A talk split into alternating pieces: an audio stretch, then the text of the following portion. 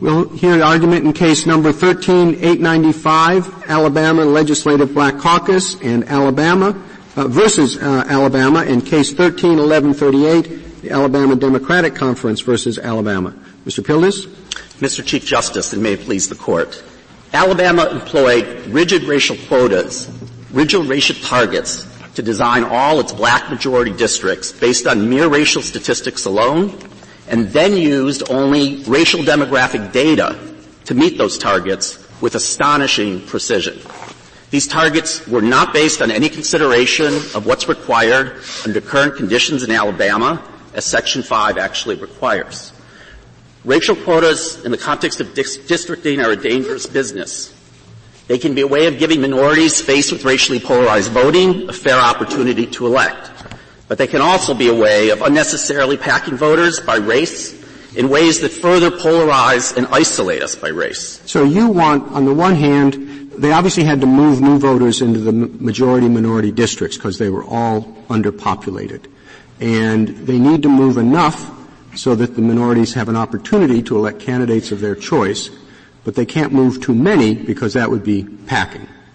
Correct? Your Honor, we understand that states are in a bind in this situation, as has been true under Title VII and under the Voting Rights Act uh, under Section 2. So, but they have to do that. They have to hit this sweet spot between those two extremes without taking race predominantly into consideration. They don't have to hit a sweet pot spot. This Court has marked out a legitimate path that states can take and must take to comply both with their Section 5 obligations and with their equal protection obligations not to use the excessive and unjustified use of racial categories. I thought the Section 5 obligation, uh, gee, it, it, it, used to uh, require that there, that there be no regression in, in, in majority black districts so that if a district went from 69% black to 55% black, you would be in trouble.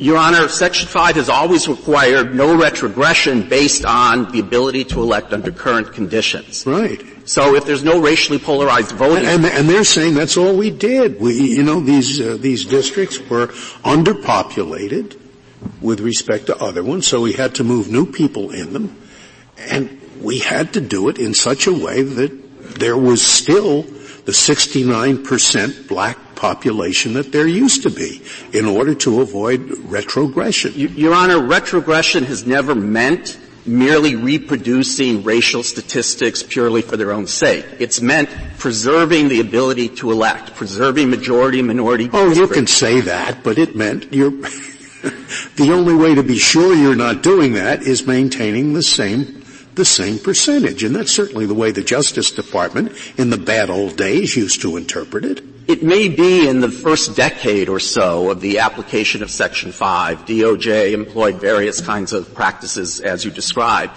As our brief documents in detail, the Department of Justice has routinely pre-cleared plans that reduce black populations as long as they don't reduce the ability to elect. And indeed, in Alabama, in the last round of redistricting, if you look at the blue brief of the Black Caucus at the chart uh, at 8A, you will see that Alabama dramatically reduced black populations in all of its districts in the Senate and in virtually all of its districts in the House. And if you look at that chart, you'll see numbers like a 12 point reduction, a 19 point reduction, a 10 point reduction, 16 point reduction. Why is they that? reduced Why? districts down to 56 percent. Why is that? Why do you no longer need as high a percentage of minority voters uh, to maintain a situation where minority voters can still elect their candidates of choice? For the reasons that this, this court adverted to in Shelby County and the reasons that Alabama rightly celebrates in its briefs. Black turnout and black registration rates in Alabama now routinely equal or even exceed white registration and white turnout rates. You realize, I, I assume that you're, you're making the argument that the opponents of black plaintiffs used to make here. They, they, they said, you know, by requiring packing of, of minorities into certain districts, you're reducing their influence statewide. So you know, uh, the representatives in other in, in, in other districts can ignore what what what the minority wants because they're all packed into. That's the argument the other side used to be making. Yes, Your Honor. And when the Voting Rights Act legitimately requires the use of race in the face of polarized voting, then there's a national political judgment that reflects the trade-offs, the cost and the benefits, as there are, to designing these districts. Suppose, suppose there are a party A in 2001 uh, takes minorities out of heavily minority districts and puts them into opportunity districts for political purposes. It's for partisan gerrymandering purposes. Assume that. Mm-hmm. Party B then gets into power 10 years later. It wants to undo what Party A did. And it puts them back in a heavily populated district. Is there a violation when Party B does that? There's and, no and, it's, and, it's, and we'll stipulate that its motive is simply to help its partisan balance if or they, partisan imbalance. If they do not use racial classifications, if they do not use no, excessive no, racial they, they do. do they, they, put minorities back into heavily packed districts just as they took minorities out 10 years before. Right, but the line this court's precedents have drawn is precisely the line between partisan motivations in districting and In racial. both of my hypotheticals, it's partisan. In either case, is there a violation? If it's purely partisan in motive and they don't use race, then there's no problem. No, but, but they do use race, but it's purely partisan. You're, the hypothetical is case one, they find minority voters and put them into minority opportunity districts, unpacking the very heavily uh, minority populated district. Then the next party comes in and simply undoes it. And it uses the same calculus, race. Your Honor, the, are you going to tell me? Is, is it your position? I think it may be your position. That in the first case it's permitted, in the second case it isn't. No, Your Honor. Our position is that race can't be used excessively and unjustifiably in either case. And the three-judge court well, unjustified, was it unjustified in, in, in case A when they were trying to have more minority opportunity districts? If they exceeded their obligations under Section 2 and Section 5, if they went beyond the limited leeway this Court has said that states have, if they have the strong basis and evidence that's required, if they properly interpret the Act, that's the legitimate path states have that this Court but has they do this for partisan purposes. Your Honor. And I'm asking if Party B can then undo it for partisan purposes. Because I sense that there's a one-way ratchet here. I don't think that's correct, Your Honor, and I understand the concern. If for partisan purposes a legislature passed a race-based barrier to voting, that would surely be unconstitutional. They can't use race in the way this court's cases, in the Shaw line of cases, indicate are beyond the parameters the states have. They have to have a strong basis in evidence. In this case, Alabama didn't even ask the relevant legal question. Alabama didn't ask what is necessary to preserve the ability to elect, what might be necessary to preserve the ability to elect. They just reproduced numbers, statistics, and the way they did it is they just used racial data. Well, you began by, by criticizing Alabama for supposedly imposing quotas. But listening to your argument, it sounds to me that you are just as interested in quotas. You're just interested in lower quotas. Is Your that right? So if you, if they want to keep it at 70%, that's, that may be illegitimate in your view. But if they take it down to the minimum that would be required in order to produce the desired result, that's a, that's a, a permissible quota. So why are you using this term quota? We don't have to use the word quota. Well, why did you use it? I actually meant to use the word racial targets. Judge Thompson You think there's a difference between the two? Well, uh, there's a lot of rhetorical and inflammatory power in the word quota.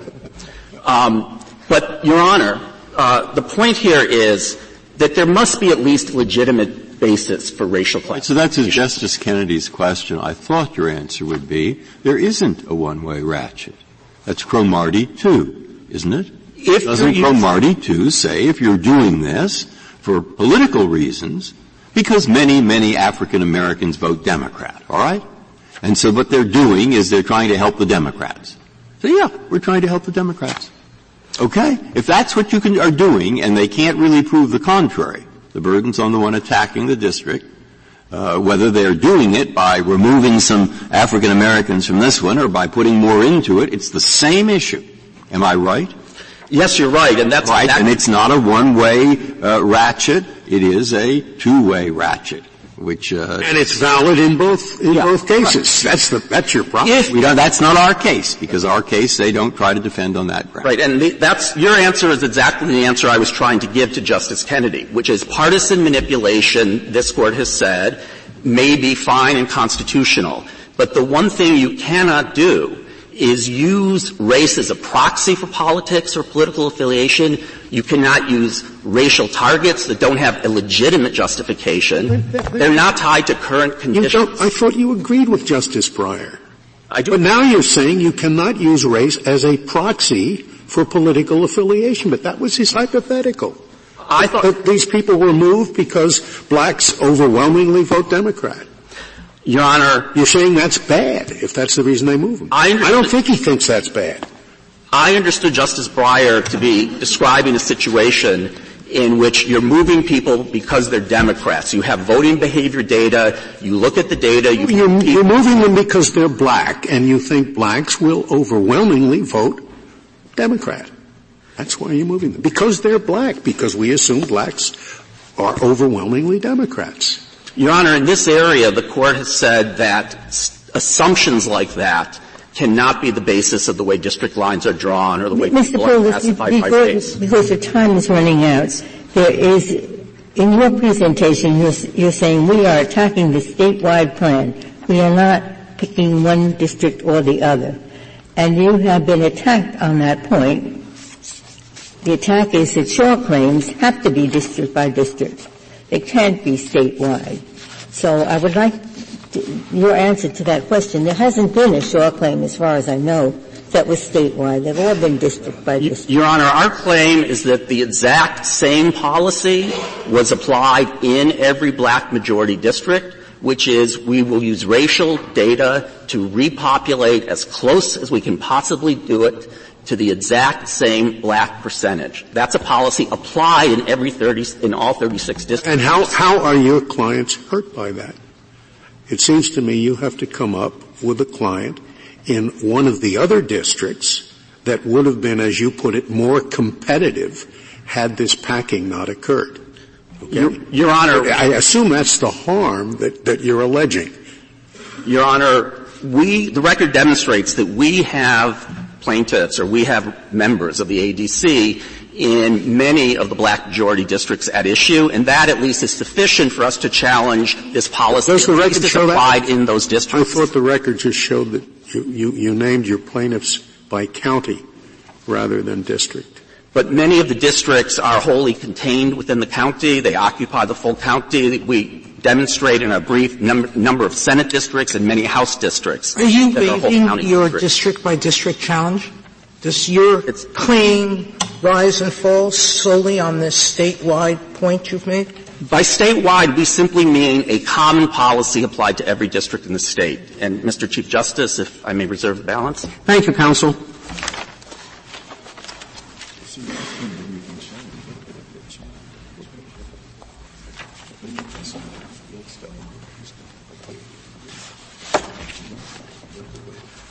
Um, Mr. Schnapper. Justice, and may it please the Court.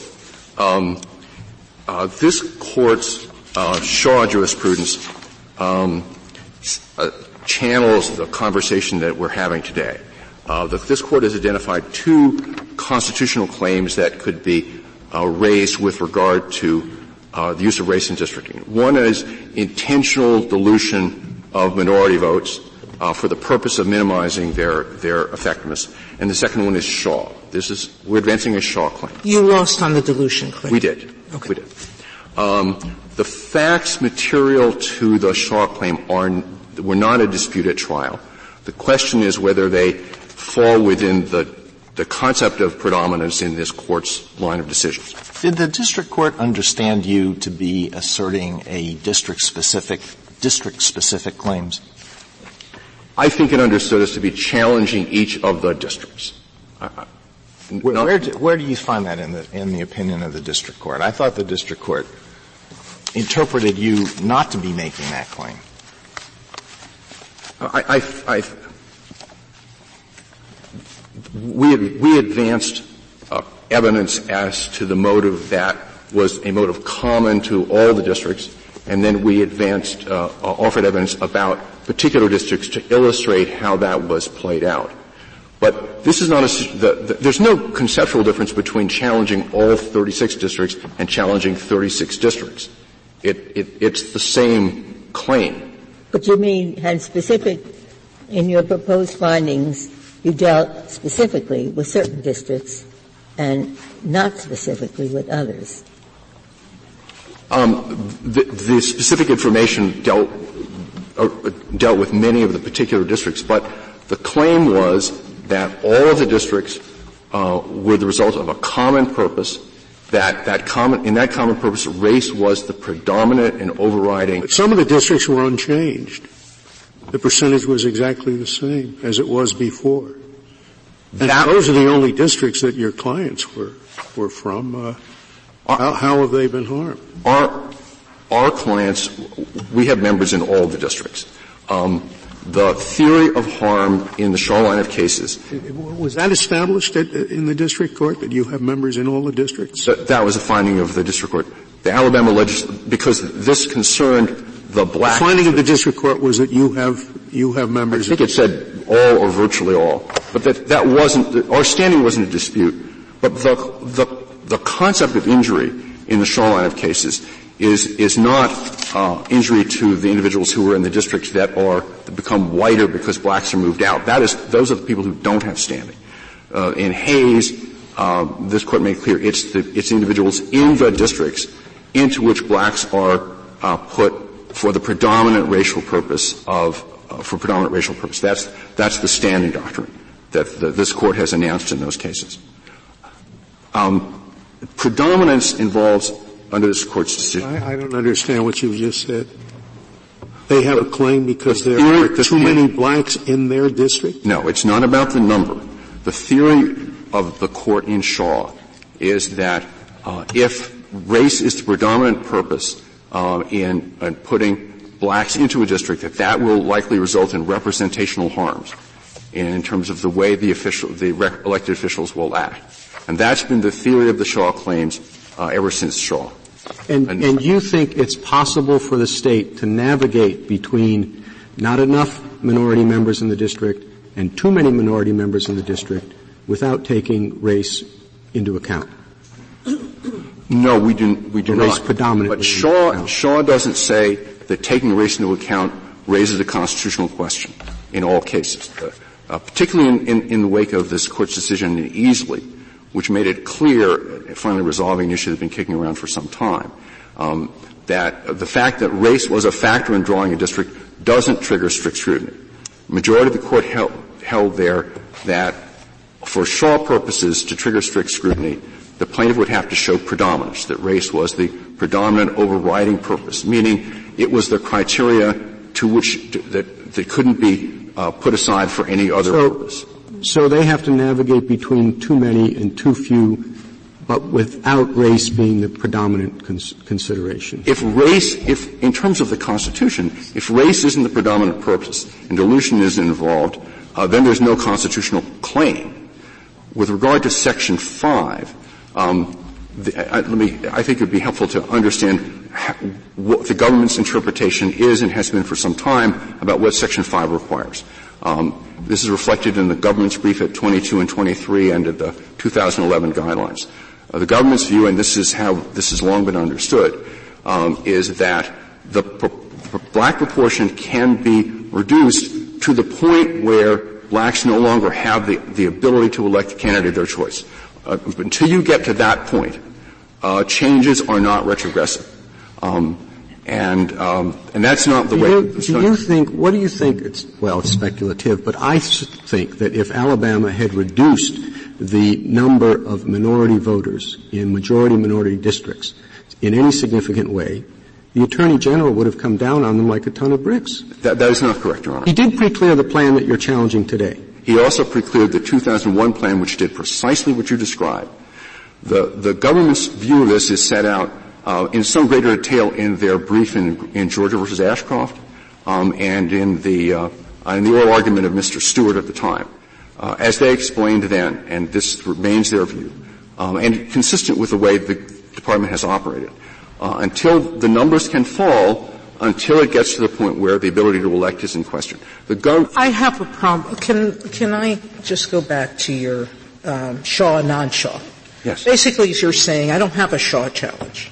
No, I, I have a Shaw challenge. All right, you're claiming it's a Shaw challenge, but you don't have to f- describe the injury. It's a it's a ephemeral injury of race played a part in the overall plan.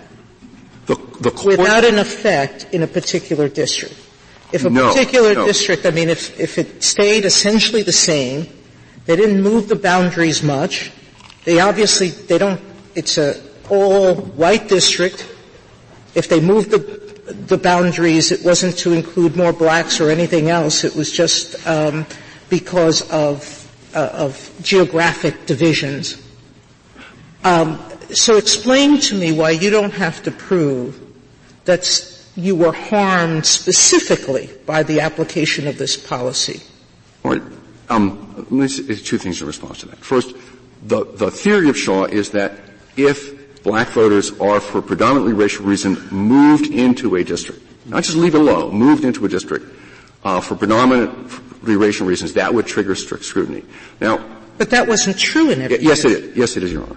When, when one of the courts said the districts hadn't changed, I think what he meant was the black percentage hadn't changed. All of these districts changed. They were underpopulated by, uh, on average, about 15 percent. There was an average of 6,000 voters were put, individuals were put in every House district, 20,000 in every Senate district. Well, Mr. Knapp, here, now that you're talking about districts, could I come back to the question I asked at the beginning so that I understand what we have to decide? On page 128 of the, of the joint appendix, there's a paragraph in the district court opinion that explains what the district court understood to be, to be before it on the issue of intentional discrimination. I see nowhere any indication that the district court construed your pleadings and your other submissions to raise a claim about any specific district. The, the third point is we construe the filings of the Democratic Conference plaintiffs as arguing that certain Senate districts constitute racial gerrymanders. There's nothing like that with respect to your client. Maybe I'm missing something. I, I, so if, if that's how the district court understood your position, then maybe it was wrong. But that would be the threshold question we'd have to decide, wouldn't it be? That if, if this, if you have to be dis- district specific, we would have to say the district court misunderstood the claims that you were asserting. I, I think in the context of the way the case was litigated and tried and the briefs at the time, it was everybody understood that plaintiffs were challenging all of the majority black districts. The district, the district court understood that? And why did it include this paragraph? And why did it not go through any districts that it, that it saw you as challenging? It went through some that it saw the other plaintiffs as challenging, none with respect to you. We think it, in the context of this case that was litigated, there was no conceptual difference between challenging all the 36 districts and challenging 36 individual districts. The reason the opinion reads the way it does is that we, the state didn't contend and we didn't contend that there were different district-specific purposes afoot. The state's account of this, which we, which, which everyone accepted, was that the state had a common purpose in adding those thousands of, of, of individuals to each district, which was to, which was to re, was to continue the black percentage as it had been all along. It was a purpose common to all of them. And, and, Mr. Schnapper, isn't it right that after trial, when you submitted proposed findings of fact and conclusions of law, in fact, you did reference particular districts. You referenced uh, Senate District 18, 19, and 20. In another place, you talked about all the majority black districts in the state's black belt. And you explained how your theory of the case related to each one of those districts. We did. I, this, this is somewhat analogous to uh, uh, the um, uh, Teamsters decision from back in the 1970s, where the government, to prove racial discrimination in promotions, set, made out a pattern practice case by offering evidence that was class-wide, that affected all the individual blacks and, and Hispanics, and then offered some individual stories, but the claim was for all of the individuals who worked in those plant, in those facilities. To get there, we'd have to, I mean, you're talking about second. We construe the filings of the Black Caucus plaintiffs as arguing that the acts as a whole constitute racial gerrymandering. So we'd have to say that was wrong. They didn't get the complaint right. Send it back. So if we're going to have to send it back, uh, I guess what you'd have to, I mean, would there be anything wrong with saying this? Look, tell the plaintiffs, please, to point district by district to the fact that the primary motive here was racial. I don't think that'd be too hard. You have loads of evidence on that. Now, if the primary is racial, and this is the crucial part, uh, they then, to justify this, have to show that they are making a, and I don't know what word, reasonable attempt, good faith reasonable attempt, some other word, to comply with the section, old section 5 requirements, with the section 5 requirements. And now, if we, can have a, they have to do it over again anyway, and uh, so they do it over again, and and uh, if in fact uh, some of the questions suggest that that is what they were trying to do, and you'd have evidence there, it'd say, no, no, that isn't what they were trying to do. They didn't even read the guidelines of the Attorney General. Uh, they, they, they, didn't even look at what happened in the past. They made no such attempt. All right. So there would be, a, would there be, from your point of view, anything wrong with that holding? Well, Your Honor, I, I think, um, with regard to the question of justification, um, I, we think it doesn't make any sense in light of this court's decision, particularly in Shaw 2, to send it back. The, the court's decision makes clear that, that there are three parameters to the way you assess this. First, what they did is to be judged by the correct interpretation of the statute, not what they might have thought in good faith it meant. Se- and the word correct is in a number of this court's Shaw decisions. Secondly, um, that the the purpose to comply with the correct interpretation has to have been their motive at the time. And secondly, at the time, not at trial, but back when they did this, they had to then, in 2012, had had a strong basis in evidence for concluding that uh, not using all these different numbers would have violated the statute. They, they don't have, they can't satisfy any of those things. They can't go back, you could send the case back to the district court, but you can't send the case back to 2012 and have them change the purpose or change the evidence before them. So it, unless you're going to change the standard of strict scrutiny this court has applied in Shaw and other affirmative action related cases, you could not do that. That, that it's just, it's years too late for them to solve those problems. Um, and the, I, I'm still having a psychological problem with your point. there were three reasons. You're saying merely because it was one among the three, it necessarily was predominant as to each district created. The example or hypothetical I posited for you was the primary reason above all others that they said it was a 2% district. And there may be districts among these 36 that, as I indicated, had contiguous populations that didn't make a difference uh, about race. So it didn't, they're not affected by this policy. Why should we undo that? Okay, okay. Um, there, uh, if I might just answer the one last question. Um, the, uh, uh, in fact, uh, as the analysis of the precinct splitting shows, uh, with perhaps two exceptions, there is race-based precinct splitting on the border of every one of the majority black districts in question here. It, it wasn't a situation where they just took the neighboring districts and they turned out to replicate to be just the ratio that they wanted. It was very, very calculated and race-based. Thank you, Thank counsel. You.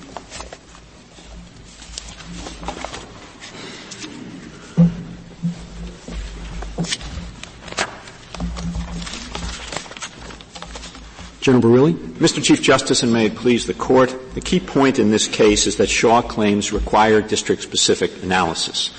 The district court departed from that principle, and in our judgment, the plaintiff's main theory also departs from that principle. And I'd like to. I don't understand why that's so, General. I mean, what the plaintiffs are saying is, yes, uh, we have common evidence, not altogether usual in a Shaw claim, but here they have evidence. It's a policy statement that uh, retrogression was going to be a, a very main priority. I think it was number two. And retrogression was defined in a certain way as requiring the maintenance of black voting population. And that was going to be taken into account in every single majority minority district. Now the fact that there's evidence, the principal evidence in the case, that relates to every single district, and so in a sense the evidence is statewide, does not make it any less a district by district case. That may be right, Justice Kagan, but it also doesn't prove that race predominated in the Shaw sense with respect to each specific district. And let me try to explain why. The test under Shaw is whether race predominates to the derogation of traditional districting criteria. And so it may be that in some districts the effort to maintain the same African American population resulted in judgments that uh, to draw the districts in ways that derogated from traditional districting criteria such as compactness and maintaining com, uh, communities of interest. But it may be in other districts that it didn't and I can I can provide specific examples of that. Well I guess I, I guess I would appreciate specific examples because it seems to me as sort of a going in matter that when you say this is the most important thing except for the Reynolds inquiry this is the most important thing that necessarily it's going to affect the way you redraw or the, who you put into the districts. Well, I, you might not reach the target in every single district, but necessarily you're saying we are prioritizing this race-based fashion, uh, this race-based uh, uh, thing uh, criterion in a way that's that's going to affect every judgment we make. But the question under Shaw, Your Honor, as we read the Shaw line of cases, is whether that is done in derogation of traditional districting well, criteria. how could it not be if you have three priorities or three criteria and you say this is the absolute most important criteria? It's just the natural effect of that is going to be to minimize the other two criteria. No, that's not necessarily true. Sometimes they'll conflict, sometimes they won't. And, and I think the example, I can give you examples I think that would illustrate that from the record.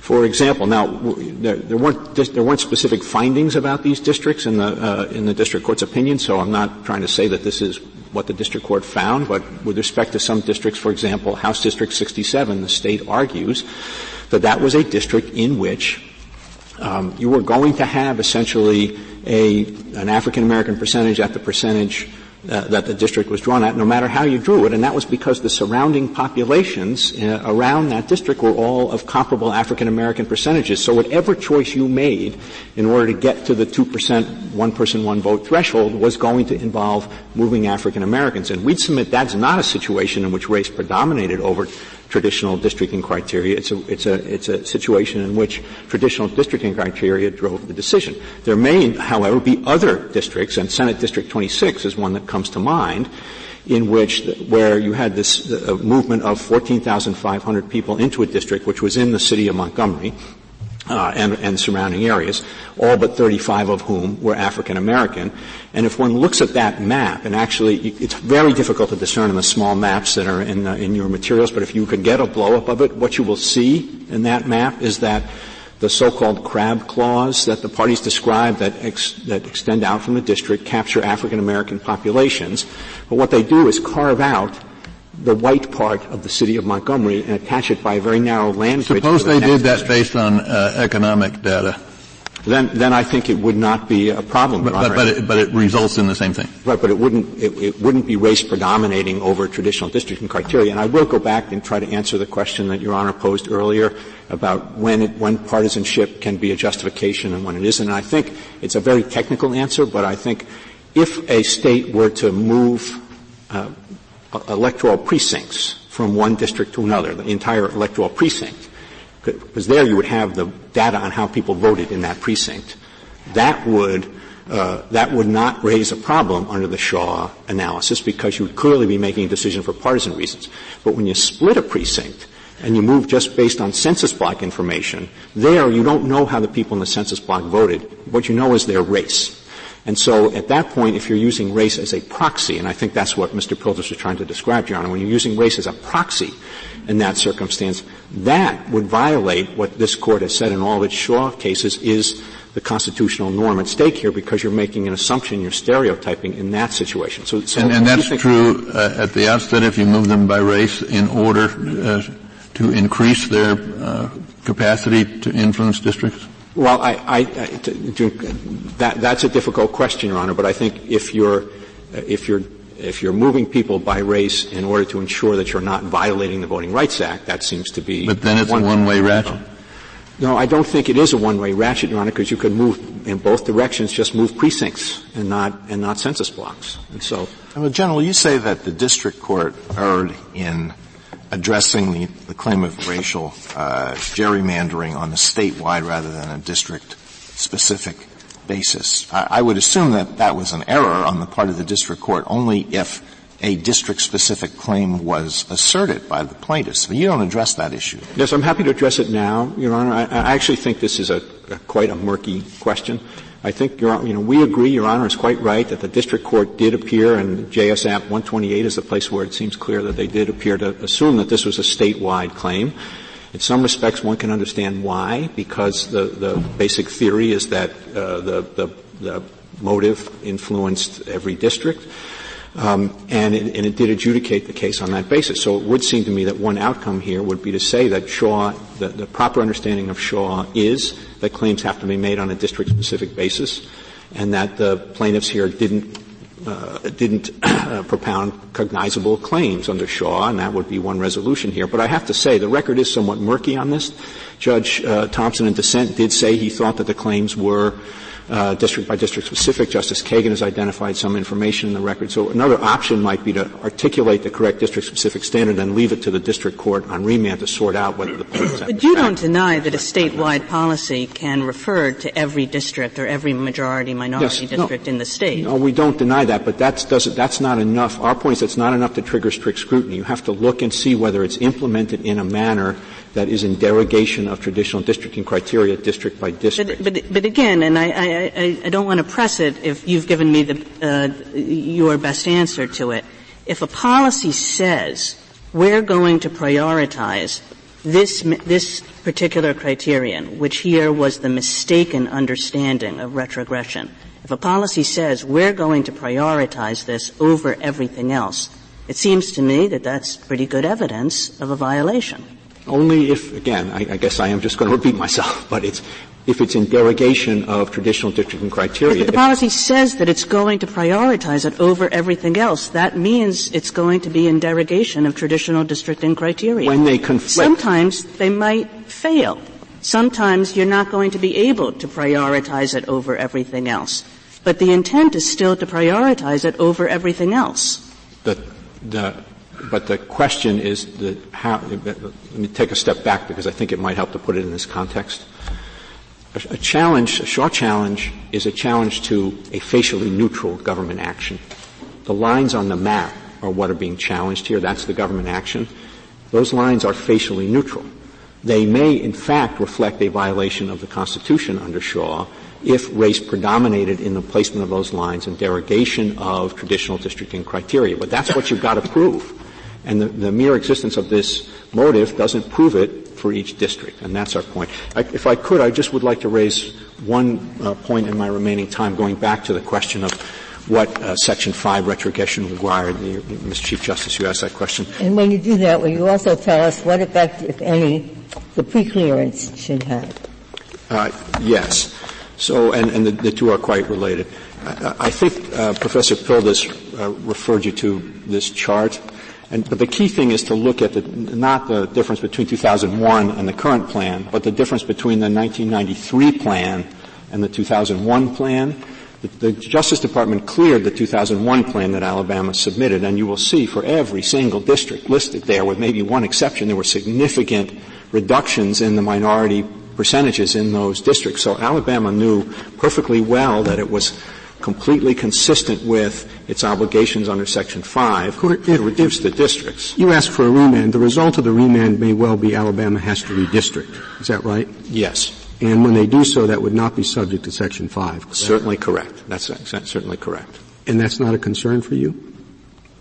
Well, the, it's, it's, not a concern for us. It is, it is what it is, Mr. Chief Justice. If they've, if, if on remand the district court concludes that some of these districts violated uh, the Constitution, then Alabama will have to, the legislature will get its first chance to uh, legislate a fix, and Section 5 won't be uh, a basis for them to take any action. So, Thank you, counsel.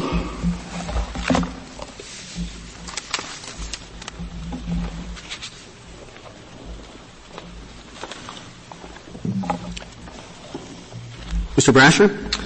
Thank you, Mr. Chief Justice, and may it please the Court. I think the Court should begin with the District Court's fact-finding, because the District Court expressly found that race did not predominate, and the Court can affirm on that basis and avoid addressing questions about Section 5 and redistricting that are unlikely to rise again because of this Court's decision in Shelby County. On page 144 of the jurisdictional statement appendix, the district court expressly found that we did not impose a quota. The court says that we imposed, quote, no bright line rule.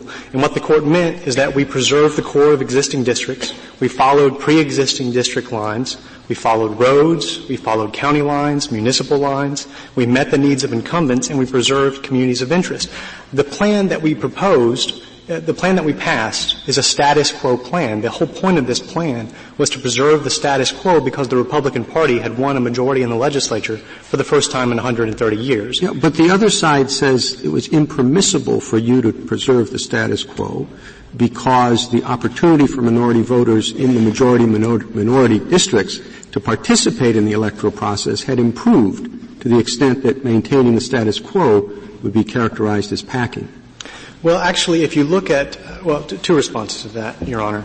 Um, the first is that if you look at the amicus brief filed in support of neither party by political scientists, they show that uh, black voter turnout and white voter turnout and registration actually equalized in 1998.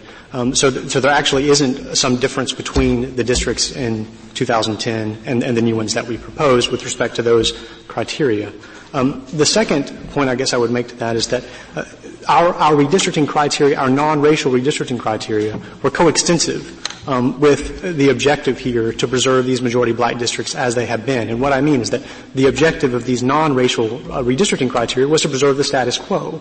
And so I think that's what the United States Solicitor General was getting at, is that it's difficult to disentangle um, the notion that we pre- should preserve the status quo of the majority black districts. Is, is it fair to, to, read the pleadings and, and the submissions in this case as saying that the state did not defend this plan on the basis that it was for partisan purposes, but that it was to comply with Section 5. I don't, is, that, is that a fair reading of the A, of the red brief, and B, of what the district court found? I don't think it's a fair reading of either, Your Honor, and this is the reason why. Uh, certainly, with respect to specific districts here, when they were actually challenged, we were able to respond and say, this was for partisan political reasons. One of those districts, for example, is Senate District 11, uh, which was specifically challenged by the Alabama Democratic Conference, and the district court held um, that the, uh, the changes to that district were based on politics. Now, with respect to the plan as a whole, um, our response has always been that there is a lot of factors that went into drawing the plan as a whole and went into drawing any specific district. And I think it's important here that the plaintiffs have never proposed a redistricting plan that actually meets our race-neutral redistricting criteria, especially the 2% deviation in population that the legislature adopted. I think that's important for three reasons. Are, are you really saying that that's a pleading requirement, that they have to come in with a plan that meets all the rest of your criteria? I do not believe that is a pleading requirement. I believe it's an evidentiary issue, and I think the court held that much in Cromartie. Uh, and I think it's important for, th- for three reasons. Um, first, the legislature adopted that 2% deviation to end the previous partisan gerrymander that the Democrats adopted in 2001, where they systematically underpopulated majority black districts and overpopulated majority white districts in Republican areas of the state. And that's why the plaintiffs brought a partisan gerrymandering claim in the district court below. And the second reason is what I was alluding to earlier. In that, in, in Easley v. Cromartie, the court held that the first step of a racial gerrymandering claim is to show that there's some conceivable way to do this differently um, that creates greater racial balance. And the fact that they've, they've never produced a plan that actually does that is a serious problem. And that makes sense because if you want to see if race was predominant in redistricting, you take race out and then you run it again and you see what happens. Well, Mr. Brasher, I mean, let me just give you some numbers here on, from some of these districts, right? HD 52, you needed to add 1,145 African Americans in order to maintain the percentage of African American voters, which was your number two uh, criterion. Uh, you added 1143. You missed by two. HD 55, you needed to add 6981, you added 6994. SD 23, 15,069, you hit it 15,185. I mean, those numbers speak for themselves, don't they? That in each of these cases, you were determined, come what may, and disregarding other criteria, to maintain the black voting age population. I don't think that shows that for two reasons. First, I agree with the United States Solicitor General that the question here is whether we subordinated race-neutral redistricting criteria to hit That was targets. just a coincidence? Um, no, but that goes to my second point, is those House districts that you were reading off are in the city of Birmingham. The city of Birmingham is over 200,000 people and it's 73% black. Well, it's 73%, and you hit that 73% exactly. Well, uh, that's my point. Uh, th- there are at least going to be some of those House districts in Birmingham that are 73% black, and, and I do not believe that in a, in a place where there's more than 200,000 people and 73% of them are black, you need to subordinate race-neutral redistricting criteria to draw a 73% black district. Well, I think you kind of do actually, because, I mean, you're trying to repopulate these districts. And many of these districts, yes, there are many, many, many African Americans. But as you just suggested, there are also white people. And you did it so that you, uh, you know, completely replicated the exact percentage figure.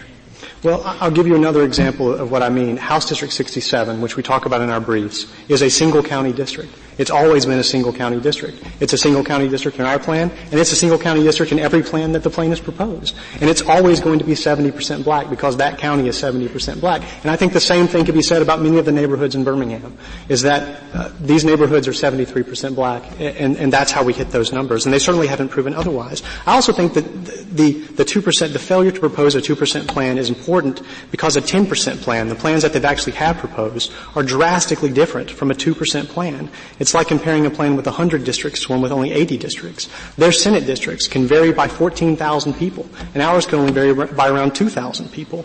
And, but even though these, these plans are drastically different with respect to, to the criteria that the legislature adopted here, many of their districts have exactly the same black uh, population percentage as our districts. I, this is clearest if you look at um, page 36 of our brief, where we lay out the Senate districts and their own proposed plans next to the Senate districts and our proposed plan. And you'll look and you'll see Senate District 18, 19, 20, um, some of the Senate districts that Justice Kagan was talking about earlier are, almost exactly the same in all three plans. Uh, if you look at Senate District 33, it's exactly the same in our plan and in the Black Caucus's proposed plan. The evidence was that the only way you could draw Senate District 33 with a different black population percentage. What about District, uh, Senate District 26? Senate District 26 um, was above 70% black in the previous plan, and it's above 70% black in our plan and in the Black Caucus's plan. Now, it's not exactly on target, but the plaintiffs testified in this case that the area of Montgomery City that we're talking about here is 99% black. Um, and, and, because that was one of the Senate districts that th- they actually challenged, we have actually good faith credibility determination from the trial court um, because the drafters actually testified about why they made the changes to Senate District 26 that they made.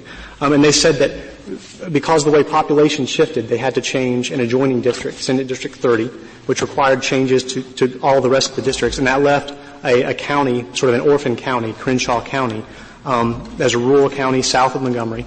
They explained that what they did is they, they took um, part of Senate, former Senate District 26, took it out to make a way to connect the rural Crenshaw County to the rest of Senate District 25, which is already predominantly rural. The Solicitor General just said that if you look at that district, it has a very bizarre shape, and the effect of the bizarre shape is to pull in predominantly African American areas and exclude predominantly white areas. Is he correct on that? Actually, I respectfully disagree with him about that. If you look at the comparison map, it's in the joint appendix on 197. Um, you can see a comparison between the former district and the current district. And what you'll see is, is up at the right, I'm sorry, the, order myself, the left, up the left part of Montgomery County, um, that's where the former district used to be. It was part of Senate District 25 that came into the middle of that district sort of a kind of came in the middle of it. Um, and what the drafters did here is they drew the lines closer to the city of Montgomery, and they preserved that part of Senate District 25 that came in the middle of it. What they, the only thing they did is they, they took some precincts and some parts of precincts, kind of along those lines, and they moved them from Senate District 25 to Senate District 26. And I, I, I want to also just correct something that the uh, my friend the Solicitor General said, we didn't just move um, black voters into that district. We also moved Hispanic voters into that district. We moved white voters into that district. Uh, we made changes Mr. Mr. Brasher, I mean, usually in these cases, you're looking at these funny shaped districts and you're trying to figure out from the shape and from other matters whether race has been used instead of traditional districting criteria. But this is a very sort of, uh, you know, this is a sort of sui generis uh, uh, Shaw claim. Because here the principal evidence in the case is not all this circumstantial stuff that we usually do. It's a policy statement from the state that says um, race, non-retrogression is going to be our principal criterion except for Reynolds. And then uh, clear testimony from the people who were applying that policy statement that they thought that that meant um, maintaining the black voting age population, something which is a mistaken understanding of what retrogression uh, uh, entails. But you know, you don't have to look at all the circumstantial evidence about the shape of districts when you have a policy statement from the state saying this is our number one criterion except for Reynolds, and this is how we understand it in such a way that it's going to ensure that a 68% district stays a 68% district and a 52% district stays a 52% district and so on. Uh, well, just two quick responses to that, Justice Kagan. Um, the first is that the state is always going to say that complying with federal law was a top priority because federal law is supreme. And so if simply this is much more than that. This is very specific, saying uh, where, where the, the, the, two legislators principally in charge of this said this is what we understand uh, the requirements are, that we're going to maintain the black voting age population in, in each district. Well, uh, that brings me to my, my second point, which is that imagine had we done the same thing that the plaintiffs are suggesting, and we had hired political scientists to tell us that 55% should be the target. I don't think that we could say that race predominated in that circumstance, just because we had a different target. And so I think they are bringing effectively a circumstantial case here. They have the fact that we said that this was our objective under Section 5. Well, no, but, but Justice Kagan's question points up the fact that, uh, that the, the defenders of this plan did not rely on the fact that it was a political gerrymander. Uh, and the, of course, they said there was the two percent goal, but well, the basis was race in order to comply with Section Five. Well, and, and my, my point about that is that certainly with respect to specific districts, they were based on partisanship. Um, and so, had, had they challenged specific districts, we would have responded uh, in kind with respect to those specific districts. Um, but they never challenged specific districts below. And I, I think to, to, answer Justice Alito's question to, to, my friends on the other side, I think you should look at document 194, which is the Black Caucus's post-trial brief. And although, although they certainly mention an occasional specific district, they don't have any evidence. I guess this goes back to Justice Kagan's question. Um, this is a circumstantial case because the I only evidence considerable evidence on the district, Senate District 26. Senate District 26 was challenged by the Alabama Democratic Conference, which has now not brought a Shaw claim with respect to Senate District 26. And because they specifically challenged that district, you actually have, like I said, a credibility determination by the district court about the testimony with respect to that specific district. Let, let me ask you about this Section 5 mistake. Isn't it so that both the district court and Alabama were laboring under the impression that retrogression meant you have to keep the same numbers. The, the, district court made an express fact finding here that our goal was to prevent substantial reductions in black population in the pre-existing majority black districts. And if that's a misunderstanding of what Section 5 requires, then the whole thing is infected by that mistake. Well, I, disagree with you respectfully about it being a misunderstanding because I think uh, in 2006 Congress told us that we could not diminish the ability to elect of black voters in the pre-existing majority black districts. My friend uh, Professor Pildes testi- testified against the inclusion of that language in Congress, and he told them that if they included that language, it would quote lock into place end quote the majority black districts in the South uh, if you cannot diminish the ability to elect, that means that if there's a safe majority black district where there is a 100% chance that black voters can elect their candidates of choice, you cannot drop that to where they simply have a 50 chance or a 60% chance. And that was, that was what we were tr- setting out to do. And this court has said that states get leeway in complying with Section 5 and the Equal Protection Clause, that we do not have, have to hit things right on the dot. Mr. Brasher, I guess I, do, I don't understand your um, response to Justice Ginsburg. I mean, there are different interpretations of what those 2006 amendments amendments mean, right? One, under one interpretation, it was basically a codification of Justice Souter's opinion, and so majority-minority districts could be transformed into influence districts. On another, stricter interpretation, perhaps, no majority-minority districts had to stay majority-minority districts. But in no interpretation does a 76% district have to stay a 76% district when circumstances change and when the ability to elect candidates of one's choice does not require it. Well, uh, this is what Justice Souter said in his, his dissent in Georgia v. Ashcroft. He said, quote, if racial elements consistently vote in separate blocs, which it's conceded that they do in Alabama, uh, decreasing the proportion of black voters will generally reduce the chance that the minority group's favored candidate will be elected.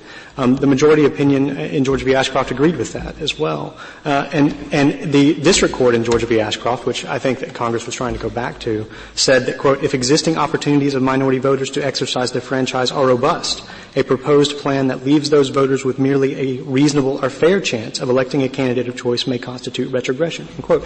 And the testimony from the plaintiff's own expert here was that majority black districts in Alabama that are only 55% black would only give those voters a reasonable opportunity to elect. Suppose we, I, I don't know, I want to know what you think about the practicalities of sending this back. Assume, I happen to say assume, in the back of my mind of just relying on state policy is this. A state legislator gets up and says, in our state there's a history of discrimination against black people. There are very few black representatives in this body. I would like to find a way of drawing district lines so that we have a few more. Okay? That's the normal way this case comes up. This is an obverse and odd situation. All right, I, I don't know that that statement should automatically disqualify his plan. Maybe we should look a little further into it and see what they actually did. I suppose I start there.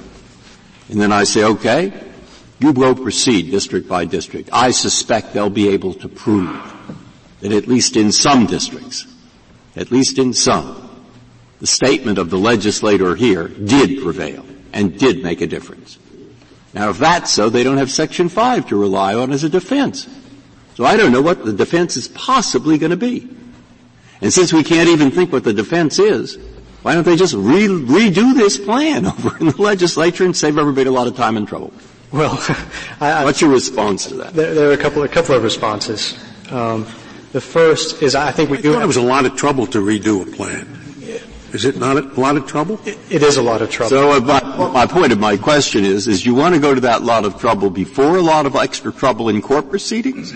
Or do you want to go to that trouble right off the bat and get it over with. Now, I expect you to have an answer to that, and I, am not taking a point of view. I just want to know what your response yeah. is. Well, to, to, respond to that uh, pointed question, um, this plan was passed after 21 hearings held throughout the state of Alabama. It was passed after extensive legislative negotiations. It was passed in a special session of the Alabama legislature that was called for the purposes of enacting a redistricting plan. And so we do not want to go back through that process. Of course you don't. But my question is, is there going to be a defense left that could stop you from having to go back? Yeah, yes, I, I, I, think I think the United States agrees with me that the question here is whether there was a strong basis in evidence for us to believe at the time that we passed this plan that we had to comply with Section Five, and I think we have that defense even if we're uh, litigating district by district. But let me let me let me say the something about what does it mean to comply with Section Five, and that's really you can say strong yes and comply. Everybody agrees that that counts. Compliance with Section Five, strong interest in doing that, but if you think section 5 means you've got to preserve the same numbers, and that's not what section 5 means, then the, the whole premise on which the district court based its decision was wrong.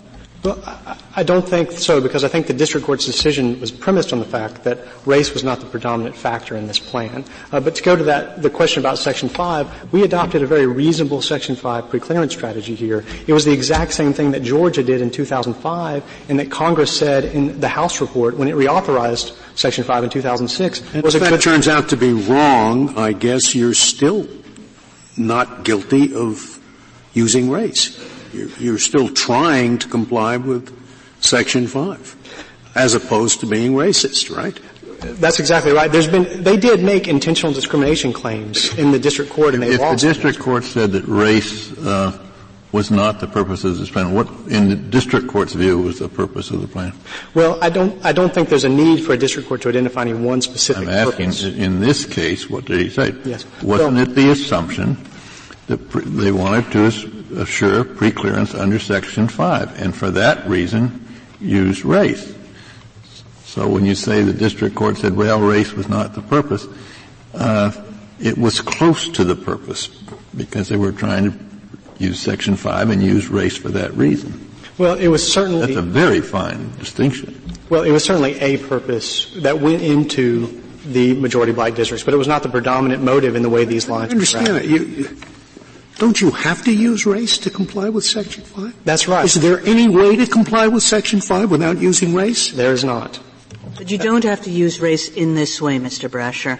Nobody would say that Section 5 required you to maintain a 78% district, and a 78% district was no longer needed with respect to a group's ability to elect a candidate of choice. Well, I, I respectfully disagree with that. And, and, once again, we followed the same preclearance strategy that Georgia followed in 2005, and then Congress, remember, Congress made a record in 2006 um, to try to, to, get, to reauthorize Section 5. And part of that record was them saying that Georgia's plan from 2005, which kept all of their majority black districts exactly the same, was a good thing. We did the same thing in this redistricting cycle that other states did in this redistricting cycle. We actually did the same thing that the plaintiffs did uh, when they were in charge of the legislature in 2001. There's been some inconsistency on that. The only difference is that they tried to hit targets from the 1993 plan as they were in 1993, and we simply tried to keep the districts the same uh, from 2010 uh, to 2000. 2012. Could, could I follow up on Justice Breyer's exploration of what would happen if this was done over? I assume that uh, Section 5 would not be a consideration so long as a new, clear, uh, new coverage formula is not adopted by Congress. Is that correct? Correct. If the legislature were to pass new plans, I do not think that they would have to comply. And the legislature could do whatever it wants if it's if it relies purely on partisanship rather than on race. That is. Now, to what degree would or could uh, to what degree would the legislature be justified in doing, and to what degree would it be required to take into account the degree, if any, to which Section 2 imposes something like a retrogression requirement? Well, I, I think. Do we know what that might be? I really honestly do not know um, how Section 2 would necessarily apply in this circumstance because by complying with Section 5 here, we, uh, we necessarily complied with Section 2 because it's a lesser standard. But I, I do think that it's uh, the fact that we could have done, we are, if we, if the plans are vacated, uh, they're very likely to just be the same plans reauthorized. What would happen if you, if you're uh, if on on a do-over, uh, the objective was to produce maximum Republican representation in both houses of the legislature, and uh, the way in, and, and, in doing that, uh, there was a drastic reduction in the number of African American senators and representatives. Would that be a violation of Section Two? Not necessarily. Um, there would be, obviously be a lot more that would go into that analysis, whether that violated Section 2. You'd have to look at each individual district and see if they can make a Section 2 claim. I mean, one of the issues in this case is that uh, this plan actually gives proportional representation to black voters in Alabama. There are about 25% black voting age population in Alabama, and they have about 25 majority black districts uh, in the House and about 20, um, I'm sorry, about 25% majority black districts in the House and about 25% majority black districts in the Senate. Um, so this is uh, this plan uh, meets Section 2 in that regard, in the sense that it gives proportional representation. But I do not know what would happen, quite frankly, uh, if this if the court were to vacate these plans and the legislature were to just do a do-over. And I would to go back to the two percent deviation. Um, these are very sophisticated parties on the other side of this case with very sophisticated counsel. The reason they've never proposed any way to do this um, following our own race-neutral redistricting criteria is because they know that the 2% deviation here prevents them from gerrymandering districts to help white Democrats get elected. Because it would be very simple. The 2% deviation was adopted at the very beginning of this redistricting process. So the plaintiffs had a year while they were on the committee, the reapportionment committee, to come up with their own 2% plan. And instead, they just proposed these 10% deviation plans in the legislature. And then we had a year of litigation for them to come up with their own 2% plan. And they, they didn't do that. And that's what the district court was getting at when the district court said, that, you know, district court said race did not predominate uh, because we followed race neutral redistricting criteria. And then the district court suggested you know what, you know what this case is really about? It's about the 2% population deviation. Mr. Brewster, you're suggesting that there's some necessity for a 2% plan, but there is no necessity for a 2% plan. States have routinely gone up to 10% without getting into trouble under Reynolds. So that can't insulate um, uh, your plan from this kind of challenge, can it? Well, uh, I think it can, and for this reason, is because we're in charge of adopting our race-neutral redistricting criteria. And under Easley, if the plaintiffs want to prove that race predominated in a plan, the first step of that, and certainly the easiest way to do it, is to propose some other way of meeting race-neutral redistricting criteria um, that pr- provides greater racial balance. And they haven't proposed any way to do that. And the plans that they did propose, even though they're t- 10% plans, are very, very similar in many of these majority black districts. Um, so not only have they not proposed a 2% plan, that's our criteria, um, but they actually, the plans they did propose are not, not that different. I think at the very least, the fact that the plaintiffs have never proposed any way to do this redistricting uh, that actually meets uh, the state's race-neutral redistricting criteria underscores that you cannot find that the district court's fact-finding here was clearly erroneous, that race did not predominate. And I think the court should affirm on that basis. Uh, let me address the question of remand for a second here. Um, the United States has said that the court should remand this case. But the United States position on that is internally inconsistent because the United States agrees that the population percentages alone in the districts are not sufficient for the plaintiffs to have met their burden of proof to show that race predominated. But that's the only evidence they introduced about these districts. And that's why the district court said to the best that I can tell, these are statewide challenges because the only evidence in the record, whatever they may have said, the only evidence in the record about these districts was just population statistics. You'd look at the, you'd look at the, uh, the complaint. When I look at the complaint, I suspect I'll find something about districts. It's certainly true that, that uh, so taking the U.S. point of view, uh, the, the, uh, it's quite clear the, the, to me anyway, that the, uh, court decided it on the basis of a statewide plan. So if it's wrong about that, then they ought to have a chance to go back and make their claim district by district and have a decision on that basis. Well, and w- once again, I don't think they may have brought claims with respect to each individual district. I don't think they do. I think if you look at the complaint, you won't find that. But even if they did, the only evidence that they introduced about any of these districts are the statistics alone. And the United States agrees with me that that's insufficient for them to have met their burden of proof. So I don't see how you could reverse the district court's fact finding as clearly erroneous that race didn't predominate given that all they introduced was statistics. I think the court should affirm on the basis of the fact finding and not reach questions about Section 5. Unless the court has any other questions, um, that is fine. Thank you. Thank you, counsel. Uh, Professor Pildes, you have two minutes remaining. Thank you very much, Mr. Chief Justice. If I can, I'd See like to right address... on that last point. Um, earlier, one of the two of you said that if you looked at the division of precincts, it was done on the basis of this policy. Um, in almost every district. Was that shown below? We introduced all of that precinct splitting information below, and in our proposed findings of fact, document one number 196, some of which is reproduced in one of the briefs, uh, we made exactly this point. Yes, Your Honor. Uh, what other, besides the statistics, what other evidence did you present? Your Honor, we, I can go back to the joint appendix, but I just want a summary of it from you. Your Honor, the key fact we presented, I think, that hasn't been discussed here, is that the Alabama Constitution prohibits the splitting of counties. And they say they had a supremacy clause obligation to meet these racial targets.